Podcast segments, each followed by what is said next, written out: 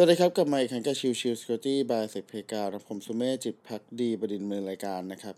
episode นี้เป็น episode ของวัน Chill Chill Security นะครับก็จะเป็นเรื่องของการพูดคุยในเรื่องของ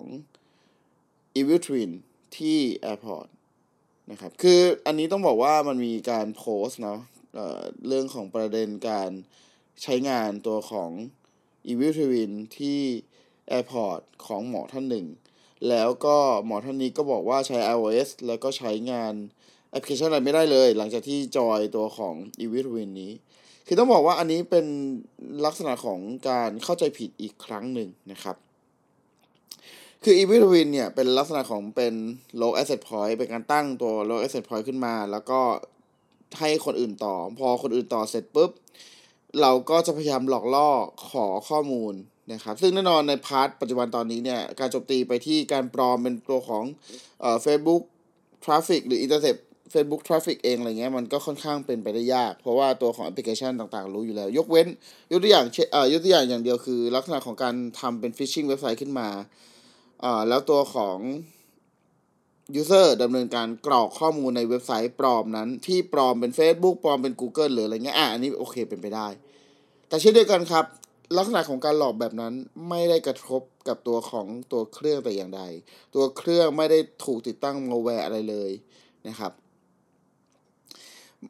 เรายิ่งเป็นเฉพาะเป็น iOS ด้วยก็ยิ่งยากต่อการดำเนินการการถูกโจมตีการ root เครื่องการหมายถึงว่า jailbreak หรือการติดตั้งแอปพลิเคชันใด ๆ ที่เป็นการรีโมท ยิ่งยากไปใหญ่เลยนะครับ ดังนั้นใน part นี้เนี่ยต้องเรียกว่าเป็นการมโนแบบขั้นสุดของหมอท่านนั้นนะครับ คืออาจจะเป็นเรื่องของการที่ตัวหมอนั้นอาจจะไม่รู้แหละว่าอาจจะคิดไปเองหรือเปล่า หรือว่าอาจจะมีการพฤติกรรมอื่นๆใดๆด้วยหรือเปล่าอะไรเงี้ยนะครับ แต่ว่าถ้าเรามองจริงๆ ในเรื่องของการโจมตีเป็นลักษณะของที่เป็นพวก remote code execution ที่ไปในเครื่องแล้วก็ดำเนินการโจมตียึดเครื่องหรือคอยมอนิเตอร์อะไรเงี้ยนะครับ คือมักจะเกิดกับตัวของทางฝั่ง Android มากกว่า เพราะว่า Android เนี่ย มันจะมีการที่ allow ให้ลง untrust application from เอ่อที่เป็นแบบ external store ได้ก็คือไม่ได้อยู่ในตัวของ Google Store นะครับ ไม่ได้อยู่ใน Google Play ซึ่งในพานั้นโอเคแน่นอนมันก็จะมีพาที่ถูกใช้ในการโจมตีเเพื่อจะยึดเครื่องอะไรใดๆต่อไปได้ แต่ว่าถ้าเป็นตัวของ iOS นั้นยากมากนะครับ เพราะว่าตัวของ iOS เองนั้นมีประเด็นในเรื่องของ พวก security ต่างๆ การ configuration ต่างๆ ต้องไปกำหนดก่อน ไม่ใช่เป็น default installation ไม่ใช่เอ่อ allow อะไรแบบนั้น ดังนั้นใน part นี้ ถ้ายิ่งพูดถึงเรื่องของเอ่อ iOS ไปต่อในตัวของ Evil Twin ไม่ได้ช่วยอะไรขึ้นมาครับ คือไม่ได้มีปัญหาอะไรที่ทำให้เกิดการโจมตีที่เป็นลักษณะของการรีโมทได้เลย ดังนั้นอันนี้น่าจะเป็นความเข้าใจผิดหรือเป็นการมโนขึ้นมามากกว่านะครับ ก็ประมาณนี้ครับสำหรับ episode นี้นะครับ ก็หวังว่าคนจะเข้าใจในเรื่องของตัว Evil Twin กับตัวของการถูก compromise เครื่องนะครับ ว่ามันค่อนข้างเป็นไปได้ยากนะครับ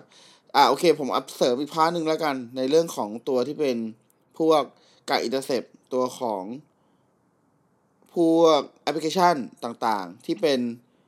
mobile แอปพลิเคชันยกตัวอย่างเช่น Facebook แอปพลิเคชัน Gmail หรืออะไรพวกนี้ณปัจจุบันนี้มันมีเรื่องของตัว Certificate Pinning แล้วก็อื่นๆอีกมากมาย มันทำให้เวลาการที่เราจะใช้งานตัวของ Gmail หรือว่าตัวของ Facebook แอปพลิเคชันแล้วจะถูก Intercept เป็นไม่ได้เลยนะครับ ถ้าถ้าไม่ถูก custom บนเครื่องนะครับ ดังนั้นเนี่ยใน part นี้ก็เช่นเดียวกันครับว่า